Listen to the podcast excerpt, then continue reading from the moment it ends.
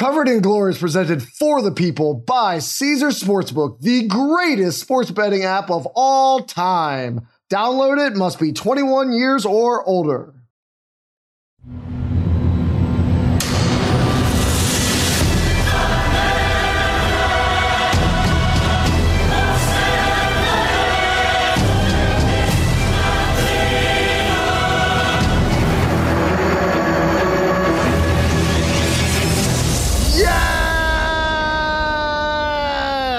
Welcome back to another edition of Covered in Glory. And Brett, it is the last one, the last time we are going to talk about the Premier League until Boxing Day, because for the first time in uh, in history, we are going to break up the domestic season. We are going to stop down for about six weeks in order to let the greatest single sporting event in the world take place. And we are only a week away. How are you feeling?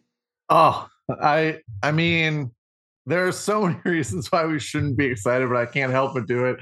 I was watching uh, the video of Matt Turner kind of talking about his story, and it was giving me goosebumps. Like he's talking about 2010 and how he watched it with his friends, and that kind of put him on his path. And now he's starting goalkeeper for the U.S. team, and I, it just got me ready, baby. I was I was excited. I was smiling ear to ear. I was like, man, this is what it's all about. I can't wait.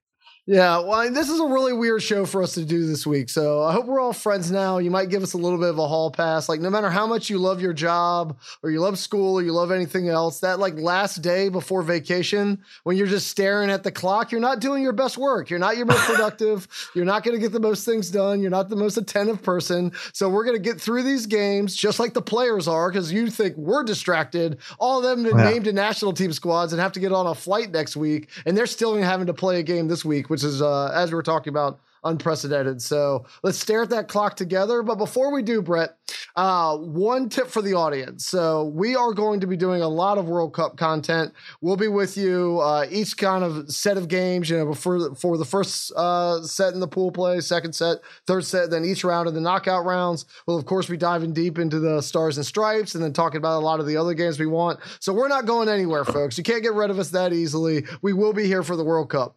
Uh, but I wanted to talk about one World Cup thing before next week, just in case you want to do it, which is my actual favorite way to gamble against my friends for the World Cup.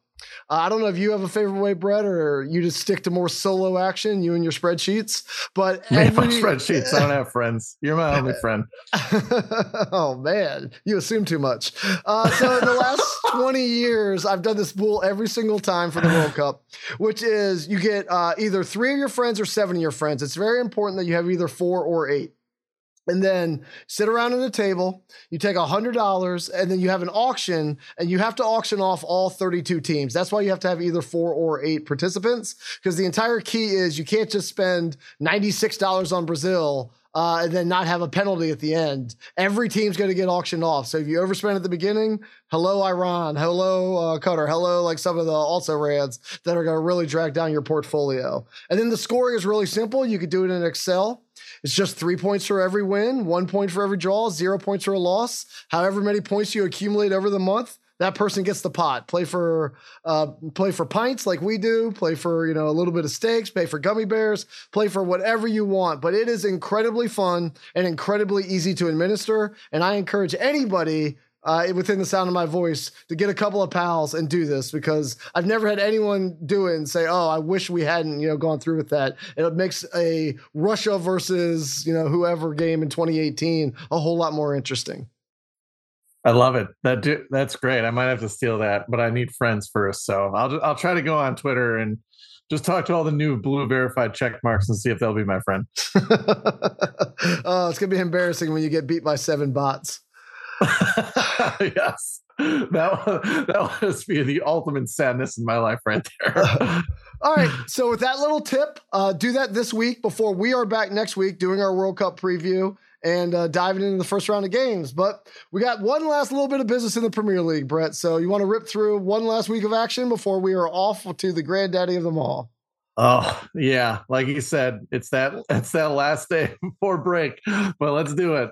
All right. Well, we we don't have any um, big six matchups this week, but that does bring us to our most important thing to talk about. Is it still a big six, Brett? Because we have Newcastle third at 27 points versus Chelsea seventh at 21 points. This game is Saturday at 12:30 p.m.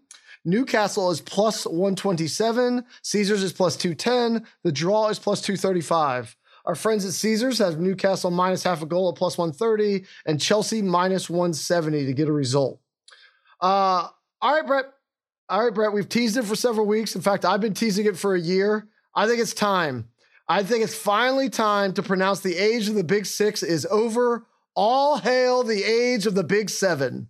They might have despicable owners. But how can you keep them out at this point? They are third in goals generated. They are first in goals against. They're also first in clean sheets. They're third in uh, XG. They're doing everything necessary to prove that they are not a fluke. They are not a one game wonder. They are setting off on this run of sustained excellence. They have incredibly rich owners. They have a large storied stadium. They have an actual history. And I feel like we're watching Manchester City like be, be born again out of the primordial ooze, and a copy of them is taking over the league. Eventually, they're just going to be Spider Man pointing at each other, and the rest of us are going to be fighting for scraps.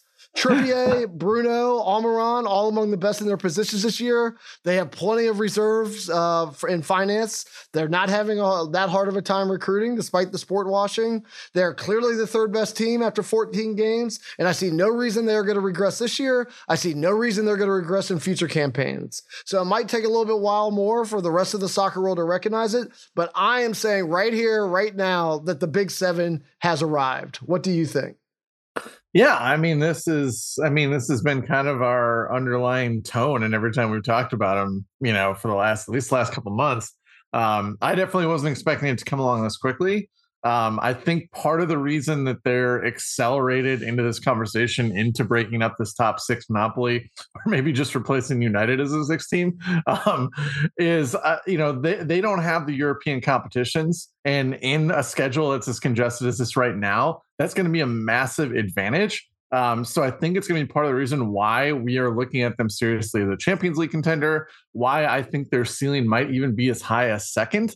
Um, like this is it's it's an inevitability, right? Like we knew this was going to happen. When money from these state sponsored clubs like comes in it's an inevitability before they become good. The timeline has shifted but like i think they're there now. Um they're like you you mentioned all the numbers. Like they're third in xg difference per 90 in the premier league and there's a pretty big gap between them and brighton and fourth. Um, they're not going to really have that many players that are going to be run down by the World Cup. Like Trippier is going to England. Callum Wilson got called up.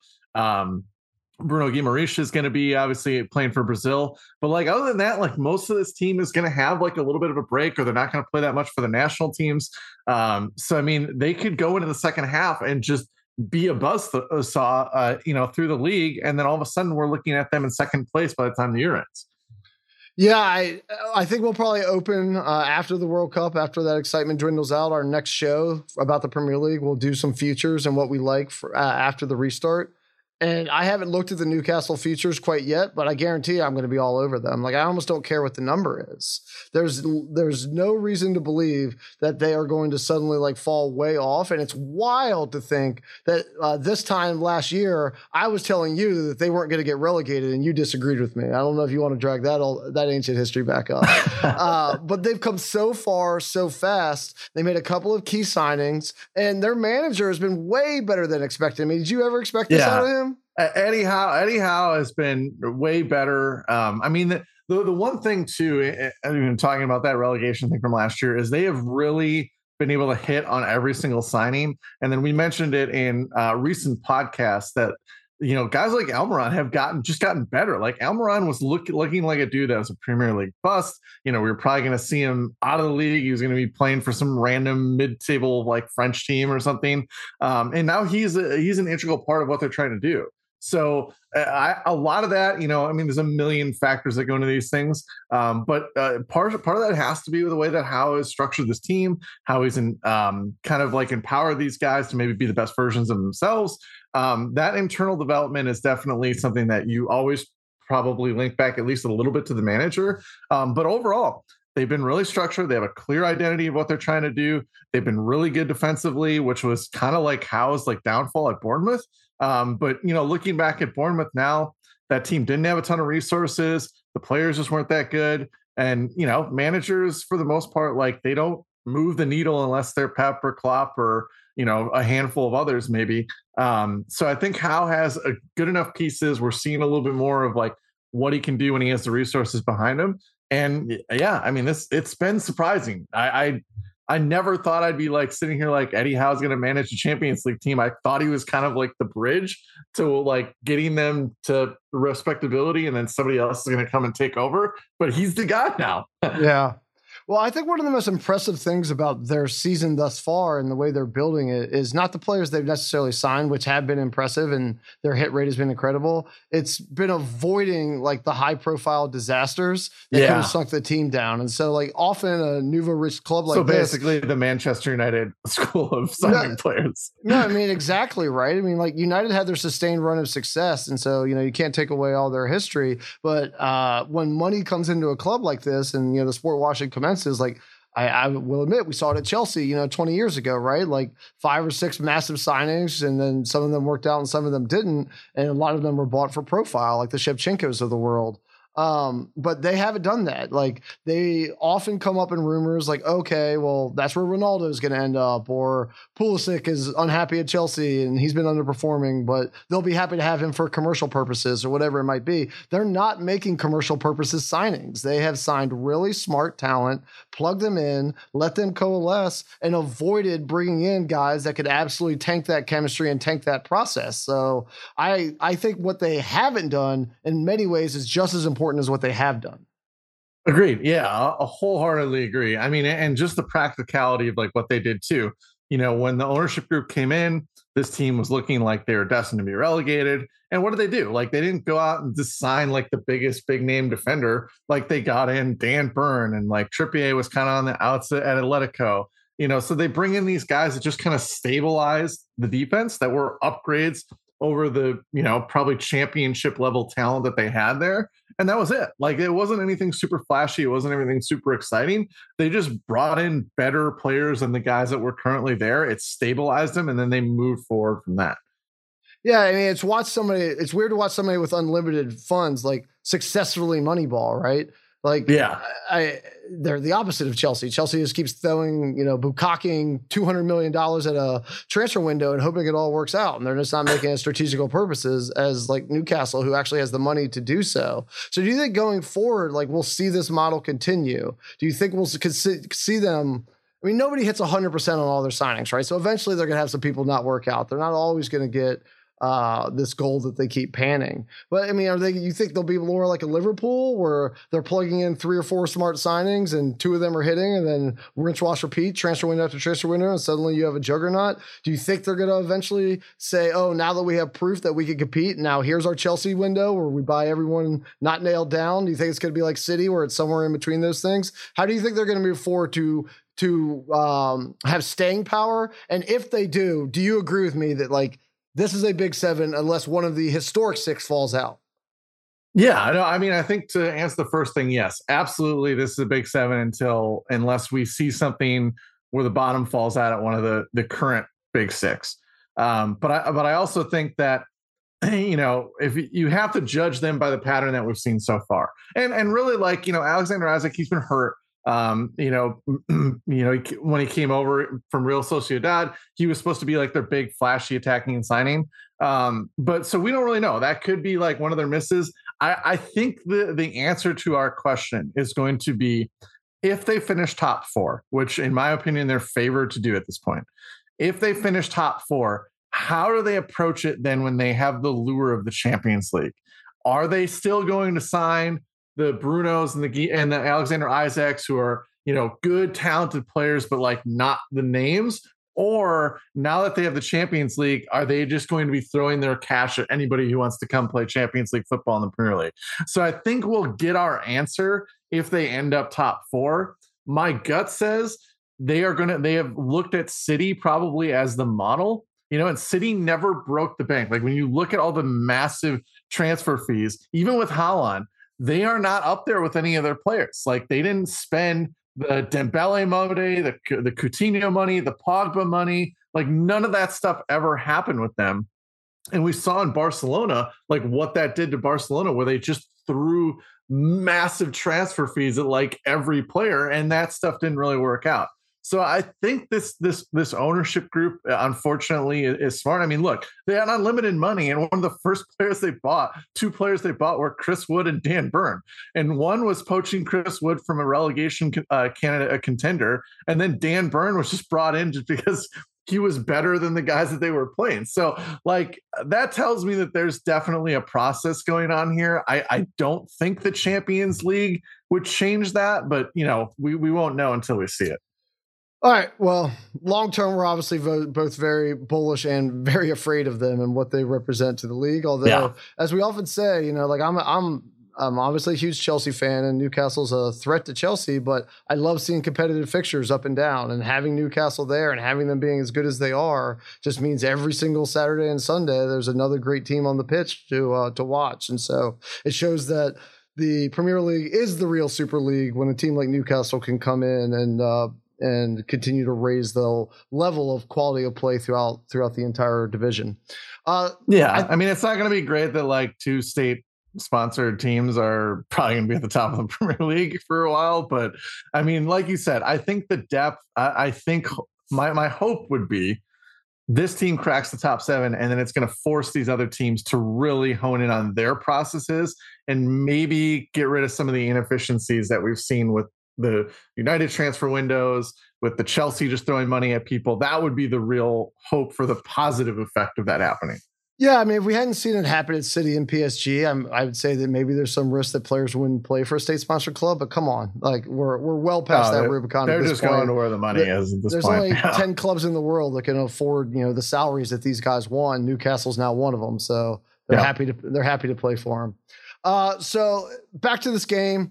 Um, I don't think it's going to be any surprise that I'm taking Newcastle over Chelsea. Chelsea is rolled over and played dead. Nobody needs the World Cup stoppage more than Chelsea does right now. We got to get back in the corner and and try not to throw in the towel. We definitely are on a standing eight count in between injuries and between the recent run of form. That was a horrible game against Arsenal. They got beat yesterday. They haven't you know looked good outside of a Conor Gallagher miracle goal uh, in about a month. Um, and so Newcastle minus half a goal at plus 130. Like I all day. Newcastle at home with a plus number against a team that, you know, two thirds of them are already on the plane in their minds that are checked out. Like I think this one could get ugly. What about you?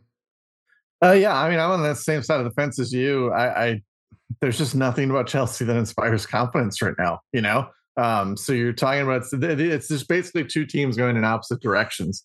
Um, and, and I I I don't I can't really put my I mean we will have a probably a whole like Chelsea podcast at some point here. I can't put my finger on exactly where this slide is coming from. I really was thinking that that, that Gallagher goal that you talked about was like going to be like a positive tipping point for them. Um, but yeah, it's it's not good. And uh, you know, in the process of looking at the World Cup rosters, because you know got to bring that bring it around back to that one more time.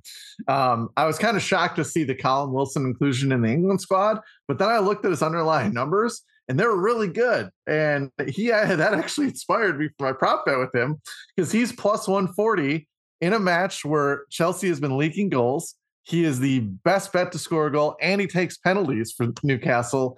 And there's a nice plus 140 number right there. So that was my prop, man. It was nice. Like the World Cup led me to a bet. I like that one quite a bit. And uh, Conor Gallagher made the England squad as well. So they are. Now, I know, I know. They are now some, blessed and destined to. Advance. I hope you far. don't ever see some of the text messages I sent to certain people about that.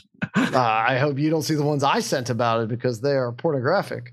Uh, for my prop, I, I, think we see the game fairly the same way. Like you're taking a, a specific guy to score. I just think they're going to be plenty of goals. Like Chelsea has just so much quality that I'm not going to guarantee they're going to get blanked, and so I can easily see them putting one on the board. And once they can put one on the board, and I think Newcastle still wins uh, Newcastle win and over 2.5 goals is plus 245.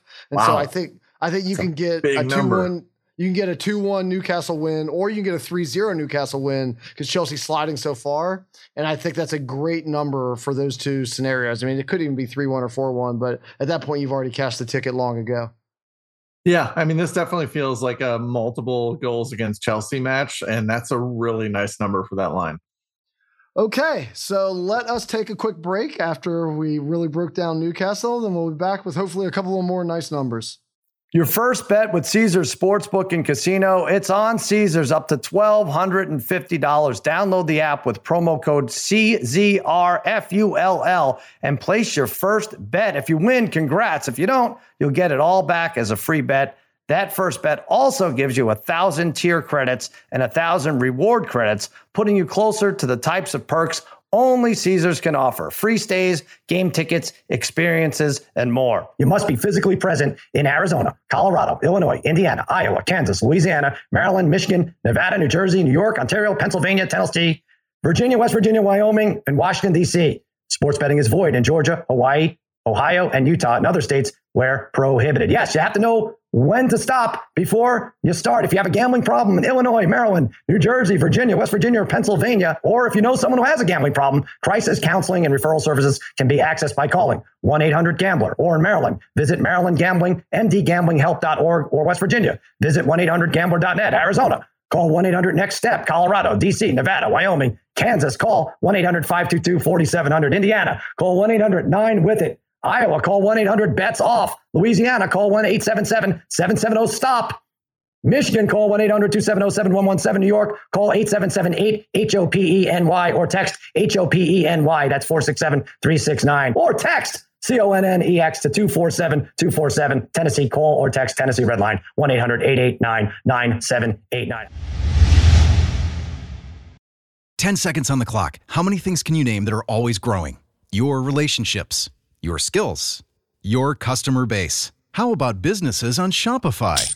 Shopify is the global commerce platform that helps you sell at every stage of your business. From the launch your online shop stage to the first real life store stage, all the way to the did we just hit a million orders stage, Shopify's there to help you grow.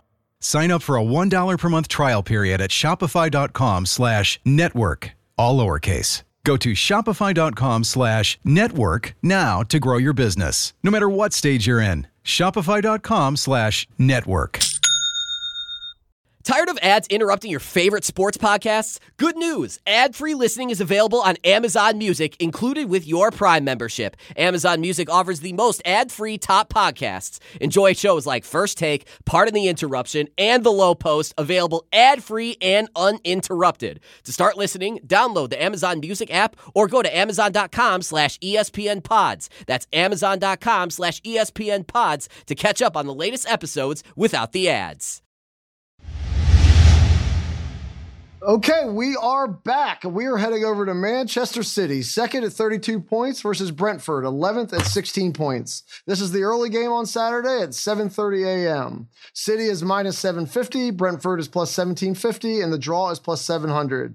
Our friends at Caesars have City minus two and a half at plus 105 and Brentford minus 135. So uh, Manchester City had a super fun game last week, having to play over an hour down a man after a moment of madness from Cancelo. Uh, it made it way more fun for me to watch. Like you were trying to get me to turn over to that Leeds banger, but I wanted to see Manchester City, you know, down a player and we'd see if it was more of an easy game against, or not easy, I'm sorry, a more equal game against Fulham.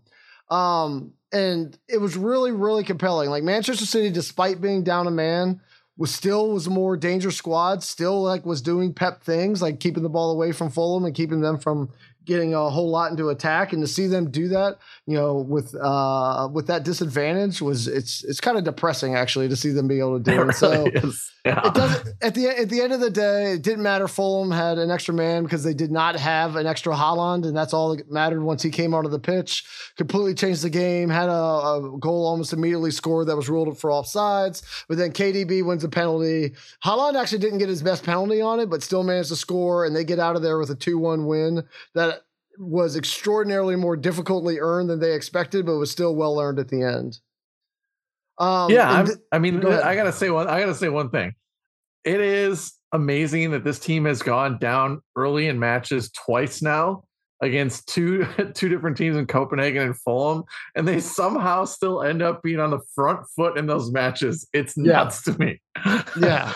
It really is. I mean, I, I, don't know. We we talk enough about Pep, and I want to get to the World Cup, so we'll do it after the break. But just seeing things like that is is so incredible to watch. Um, well, for this particular game, Brett Haaland's about to have a month off. So I expect him to go nuts. I expect to see an amazing game out of him. And anytime you're expecting an amazing game out of uh, that guy, then you have to like a lot of goals. And I don't think Brentford's going to score a ton, but they might get one. So the two things that I'm willing to take in this game are Manchester City minus the two and a half at plus 105 uh, but the one I like a little bit more because Brentford might squeak one out because Manchester City tends to play with their food.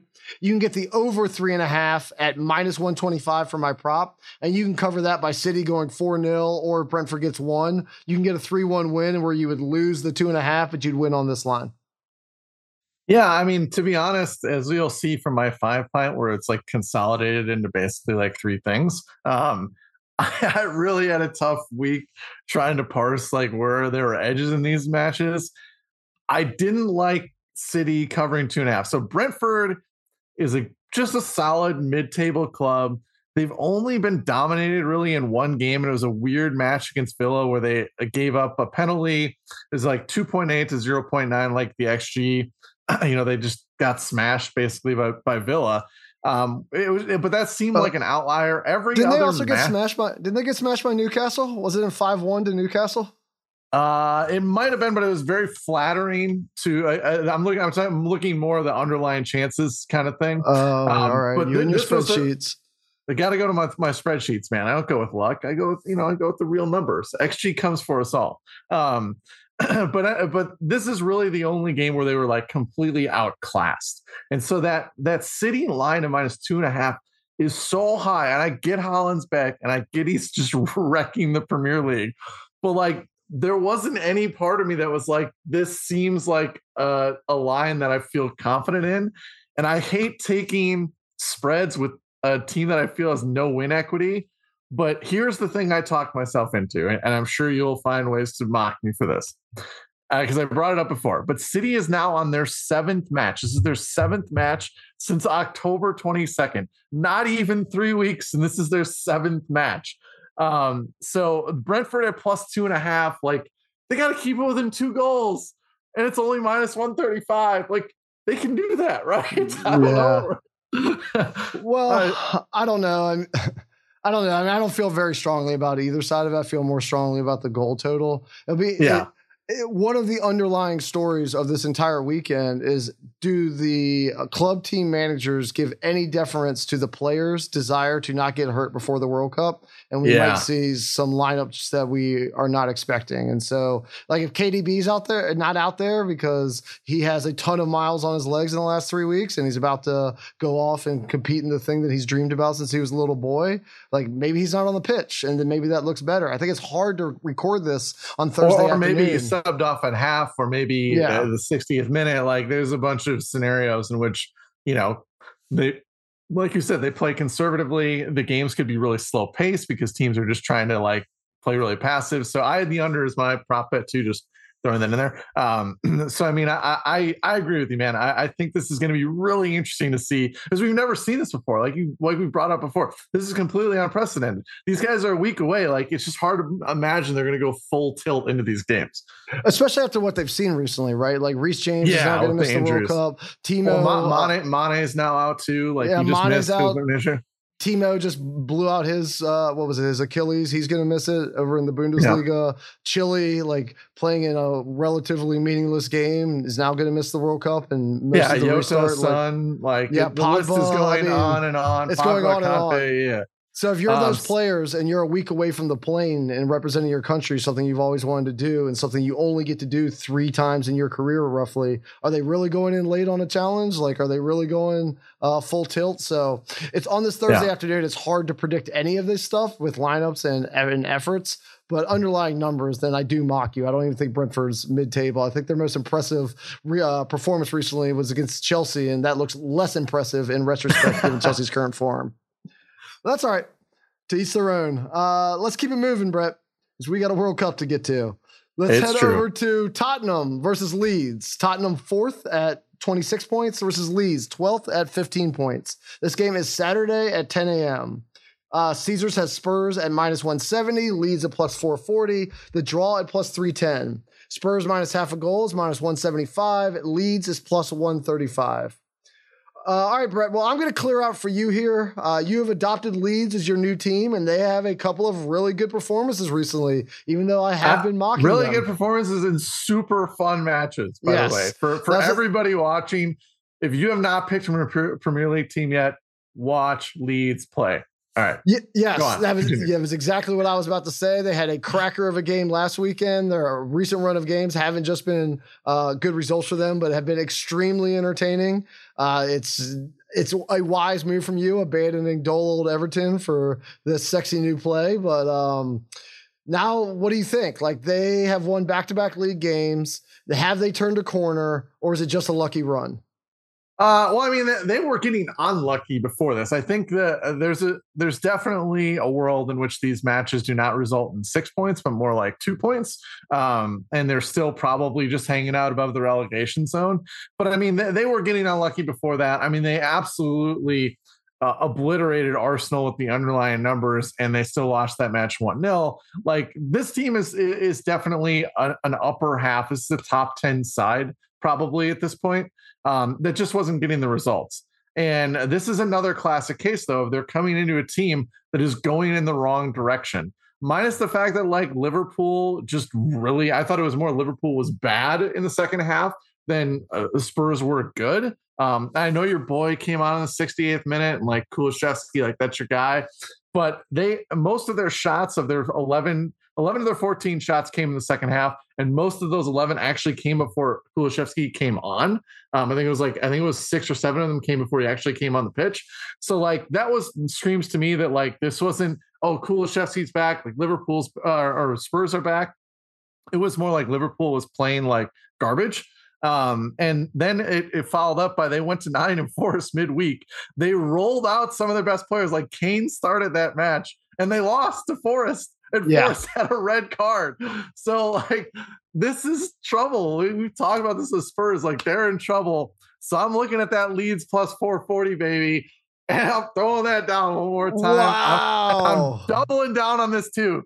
Leeds scoring the first goal is plus 180. And I'm telling you what, Eric Dier against that press would scare the living bejesus out of me if I was a Spurs fan.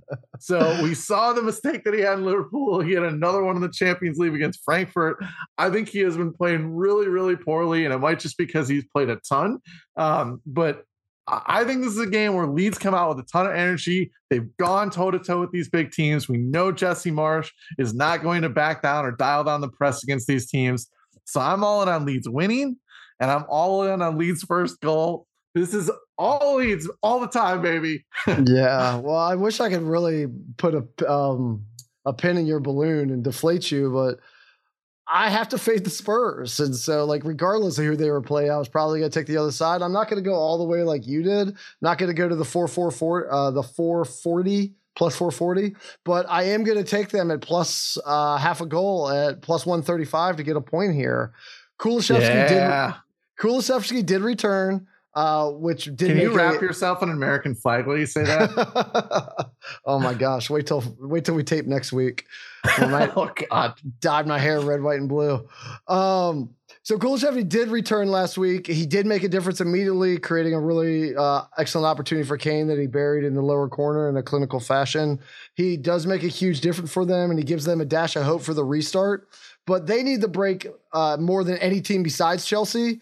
And just having him back out there for a cameo isn't going to change the slide that they're in. So I think they're going to limp into the break. I think they're going to get a disappointing result. Result. So shocking to you, I'm actually backing Leeds this week after giving them a hard time the last two times we covered them.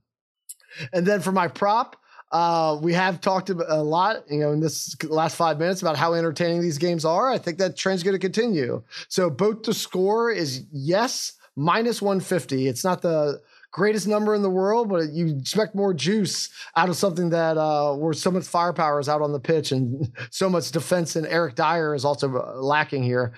It's kind of like Homer Simpson said about beer Leeds is like the cause of and solution to all of life's problems. Their style is going to lead to plenty of opportunities on both sides.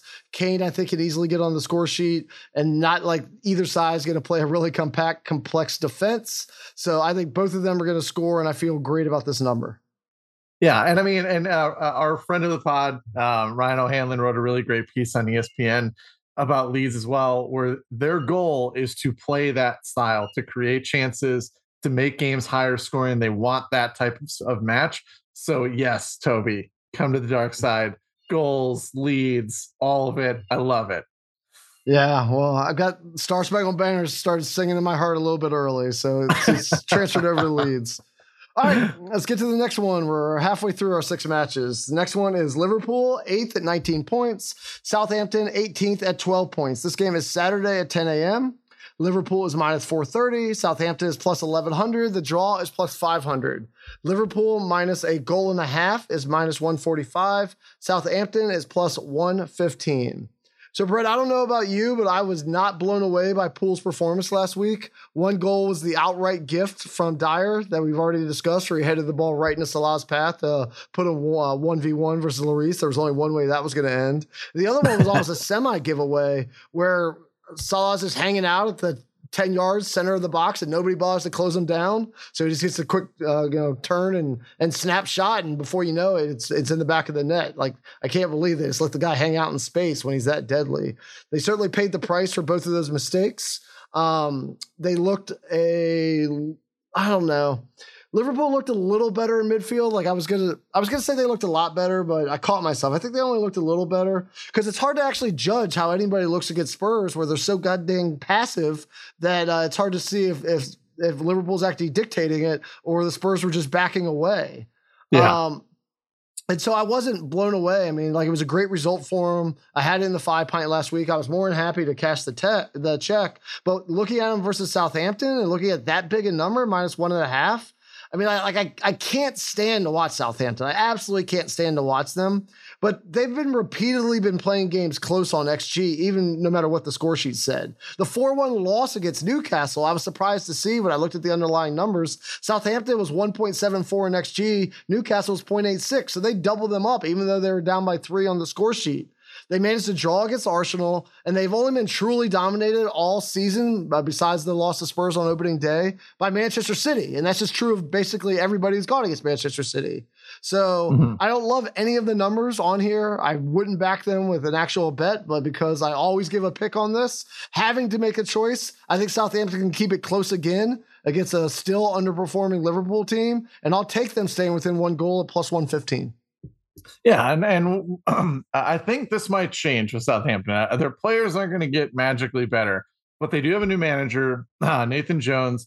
Our boy Ralph Hasenhüttl, bon voyage. Uh, thank you for your weird nine 0 defeats to different teams. Um, but but Jones is, is actually coming from Luton Town. Um, so Luton Town's like a pretty fun story. They made it uh, all the way up to sixth in the championship. They made the championship playoffs last year, which means they had a chance to go to the Premier League for the first time in their history, and they're doing it with the fourth lowest payroll in the championship. So you can imagine fourth lowest payroll in the championship versus what it's like playing against a Premier League team.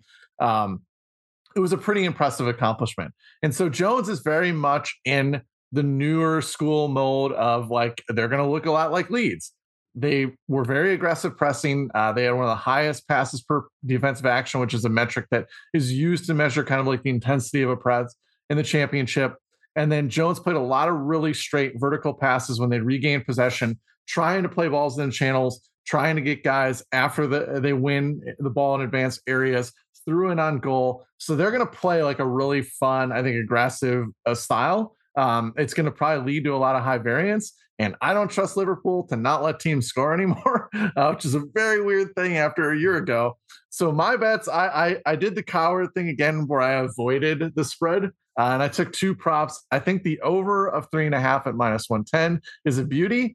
Um, and I also love Liverpool to win, but both teams to score at plus 150.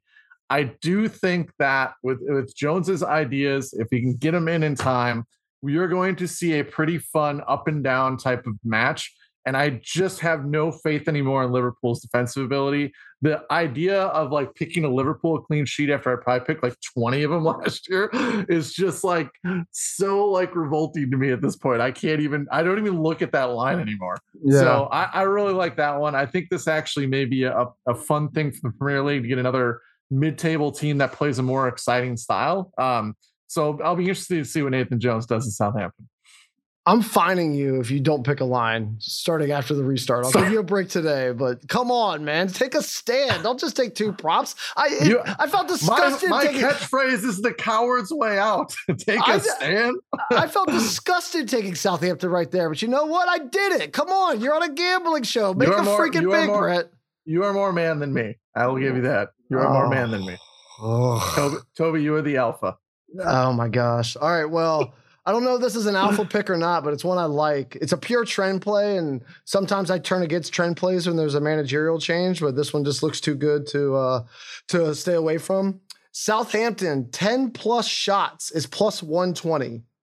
They have hit this number in 11 of their last 13 games. The two exceptions were against Man City, where Pep just chokes the life out of everybody, and then West Ham, where they had nine and almost got to 10. So to get a plus number when they always find a way to fire off 10 shots, we're not talking shots on target. We're just talking about them spraying and praying. They always seem to do it. Uh, and I think getting a plus number is generous. And then you combine it with what you're discussing, Pool's dwindling ability to completely dictate the game and keep people away from the box where they can't fire off shots. And you put the two together, and I love this bet. Yeah. I mean, I'm all for this. I, I, think this game actually might turn out to be one of the most exciting ones of the weekend. Cool. All right. Well, let us take one more break, and Brett will be back with some more of his beta bets. Hi, this is ESPN's Mike Greenberg, and ESPN Bet is ready to take you through all the biggest sports moments this spring. The official sports book of ESPN has exclusive offers and markets from Scott Van Pelt, Stephen A. Smith, and me. From the playoff intensity to finally getting out to the ballpark, there's no better time for sports fans. Sign up today, and new users get $100 in bonus bets for making any sportsbook bet. Download ESPN Bet today. What a play! Must be 21 plus and present in select states. Gambling problem? Call 1 800 GAMBLER. Terms and conditions apply. See app for details. We all know breakfast is an important part of your day, but sometimes when you're traveling for business, you end up staying at a hotel that doesn't offer any. You know what happens? You grab a cup of coffee and skip the meal entirely. We've all been there. But if you book a room at La Quinta by Wyndham, you can enjoy their free bright side breakfast featuring delicious baked goods, fruit, eggs, yogurt, and waffles. And really, who doesn't want to start their day with a fresh hot waffle? Tonight, La Quinta, tomorrow, you shine. Book direct at lq.com. Okay. It is officially 450 on Quitting Day with vacation staring us down the face. I have no thoughts on any of these games, but I'm going to try to conjure some up since the mic is live, and I am apparently the alpha. Our last two games are Wolves 19th at 10 points versus Arsenal first at 34 points. Game is Saturday at 2:45 p.m.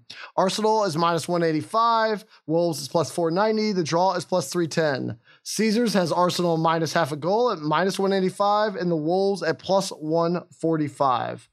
So, Brett, uh, Arsenal outright destroyed Chelsea last week, even though it was only 1 0. After the game, I saw one of the pundits call it a 1 0 hammering. And they were absolutely right. That's what it felt like. Chelsea never felt like they had a chance. They never mm-hmm. were able to get it together in attack. They weren't able to get it together in midfield. They, you know, Arsenal blew a couple of shots that probably could have uh, been put, you know, in better locations on the frame, and then it could have been a route. But Chelsea did not belong on the same pitch as Arsenal last week, as much as it pains me to say that.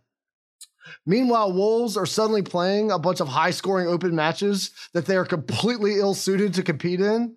So I think putting you know those two uh, things together, that Arsenal is going to slice and dice them wide open, and my bets reflect that. I'm going to adjust that line up. I'm going to take Arsenal minus a goal and a half at plus 145 rather than at a half a goal at minus 185. And I'm taking them to keep a clean sheet on the other side. In fact, for my prop, I am combining the two, putting them together, having a little fun. Arsenal win by at least two and keeping a clean sheet. So a good team to do a great thing nets you plus 280. All right. Well, first off, we got to give a shout out to to Wolves' new manager Julian Lopetegui, uh, who is probably one of the greatest World Cup stories ever. In the fact that he was in Russia, I believe, in 2018 when he announced he was taking the Real Madrid job, and then Spain replaced him as their coach. Uh, so shout outs to him. That's legendary stuff. Um, but as far as this match, nothing about this match seems legendary to me. Wolves are very bland and very bad you talk about what the World Cup is going to be like for these players. Think of this Arsenal starting 11. Jesus and Martinelli and Gabriel are playing for Brazil. Ben White and Saka are going to be on England. And then you got Granit Xhaka, who's going to be a main cog for the Swiss. So it's like, this is going to be a match where I could see Arsenal literally just pass the ball around for 90 minutes and not even try to score. Um, so the, I think this is going to be a super ugly match. And again, coward's way out. I picked a line, but you know what line it is then? It's the, the draw, draw, at plus 310. Um, but I also, the, the one that I like the most in this match is the no on both teams scores minus 105. Wolves' attack is pathetic. Arsenal has been hammering this kind of defensive, slow paced possession style. They've been really good defensively, as is. I think even if Wolves win, it's going to be like a 1 0 fluke goal type of thing. And it's mostly going to be very hard for them to score. So I think an Arsenal clean sheet is a great possibility. I just like this line because I think it protects you from a result either way. Um, because I think nils in the score line for for the losing team. So I don't I'm not super excited. This this match it could be awful to watch. Um, but I I do kind of like that note about the score line. Yeah, I wonder how much it matters to Arsenal to win this game so they can go into the break top of the table. Because well, we they, think- they kind of have to, right? You know, like because they they are fighting for this Premier League title, and they're going to have to deal with Europa and the layoff of these guys uh, that are a bunch of these guys that are going to be playing for the World Cup. So this seems like something that they can't let their foot off the gas. Like City can mail it in against Brentford. I don't think that's the case with Arsenal. Well, City can mail it in against Brentford and only win two to zero. I mean, that's just how that's great true. the talent discrepancy is in that game. That's true. But I, I, if I was Arsenal, having the good vibes in my community and my fans and among the team and in that locker room, having six weeks to revel in the top of the table going into Boxing Day, like I think that's worth fighting for here. And like obviously, I'm not on the plane to the World Cup. Uh, that was a huge mistake by the U.S. You have not seen the right foot I possess. Um, but I would want to go after this and make sure that they stay top of the table for that break. And so I don't see them laying down quite as much as I see maybe some players on other team laying down. And I think that they're going to find a way to get a result here and carry those good vibes into this long extended break. Nothing wrong with that logic. All right. This is the 459 game. Uh, Fulham, ninth at 19 points versus Manchester United, fifth at 23 points. This game is Sunday at 11:30 a.m. Manchester United is minus 116. Uh, Caesars has Fulham at plus 290, and the draw is plus 275. Manchester United minus half a goal is minus 125. Fulham is minus 105. Brett, I have nothing. I, I don't want to talk about this one. You go first, and then I'll, I'll react. All I'll say this the coward in me is just full on today. Couldn't figure this one out, uh, especially uh, with United just being so bland. Um, I, so here's where I landed: the draw plus two seventy five, but the bet I do like again is the prop. United is plus one eighty five for a clean sheet.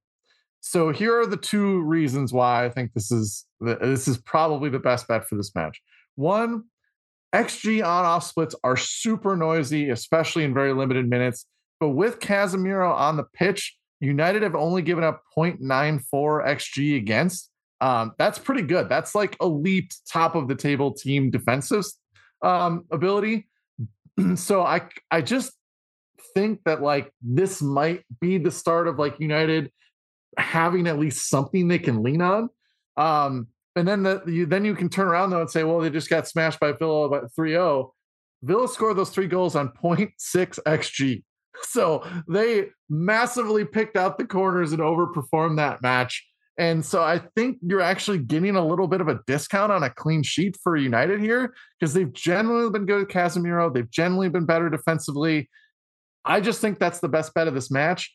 This is also another one I will not be watching. I will be reading about World Cup rosters. That's what I will yeah. we will be texting back and forth probably throughout this entire match because I will be doing the same thing. Um, United were truly dreadful last week.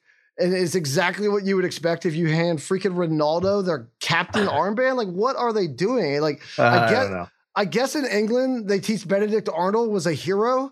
So what? The guy tried to quit on you. He walked up the tunnel. He was openly trying to leave your team, and three weeks later he's the captain. What is Manchester United doing? They got exactly what they deserved. I don't care if it was overperformance or not. Like hubris like that deserves to get a beat down, and they got one. That said, somehow I'm taking them this week. I don't know why, Brett. I don't know You must why. hate your.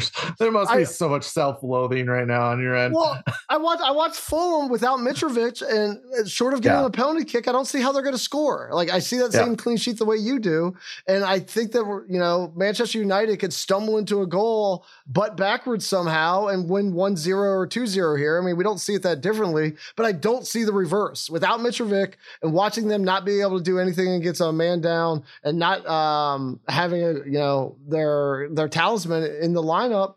I I could see way more scenarios where Manchester United gets undeserved three points here than Fulham gets one. So I've got to take the money line at minus 116. But all that said, with what, what both of our analysis leads to, my favorite bet of this game by far is the under two and a half goals plus 125. Yeah, absolutely. If we don't see how Fulham's going to score, and we're not that all that confident in a Ronaldo-led United attack, or you know Sancho like brooding out there after being left off of England despite being such a high-profile signing two years ago, like I don't, I don't have a great confidence they're going to roll out like a three 0 victory here or two one. So getting a plus number on the under two point five feels like stealing. As someone who uh, endured the Marco Silva era, actually, that was uh, kind of what I saying? They finished eighth. Like that was amazing for Everton. Um, but as someone who has watched a lot of extremely boring Everton Manchester United matches during the Marco Silva era, I rubber stamp anything that is for goals not being scored. Yeah. Well, we've done it, Brett. I know this wasn't our most exciting show that we've ever done, but we are just saving it for next week because we are going to be so over the top for the World Cup. And it's getting Absolutely. the last, last bit of energy, conserving it, and then it's going to be like a three minute long yes to open the next show. Um, but we do have one last bit of business. So let's get to the five pint and then let us get to our World Cup prep. God, that sentence feels good. Uh, last week in the five pint, both of us were plus betters. Um, we were almost dead even, actually. I was at 6.6, you were at 6.5. So we uh, both turned a profit last Neck week. Neck and We- neck, we- baby. right neck and neck heading into week two in November. I am going to stack my final pints of November in Premier League, though we'll be betting on the World Cup as well. I'm stacking them first behind Tottenham and Leeds, both to score. The yes, minus 150, a little bit of a conservative start at, um, at one pint. Southampton, 10 plus shots, plus 120 is at one pint. Newcastle win, plus the over 2.5 goals versus Chelsea, as we discussed, is plus 245. I'm going to take that one for a pint and try to get the jump on you. Arsenal minus a goal and a half is plus 145, adjusting that line up for one pint. And I'm staring at the last one, Brett. I'm staring at it. I'm pivoting. Oh. I'm pivoting. I'm not He's taking the city. Pivot. I'm not. I'm not taking the city game. I am going to bet on the suck fest on Sunday morning under 2.5 goals. Manchester Suck United and fest. Fulham plus 125. Uh, getting distracted here. I can't even, even focus on what my picks are. Um, all right, suckfest aside, uh, mine are mine are going to be simple. It's it's just three this week. Uh, it's Wolves Arsenal. No, both to score minus one hundred five for one. I'm going. It's it's got to be Leeds. Leeds got to be in there. First goal Leeds plus one eighty for one, and then everything else is, is going to be on the same one. My favorite one of the week. Liverpool to win, but both teams to score in the Southampton match. Plus 150 for three pints. Wow. So when that match is nil nil, I will be feeling real good. Oh my gosh. All right. Well, I would fade that one if I were you. Anybody who's that confident in anything, you got to go on the other side.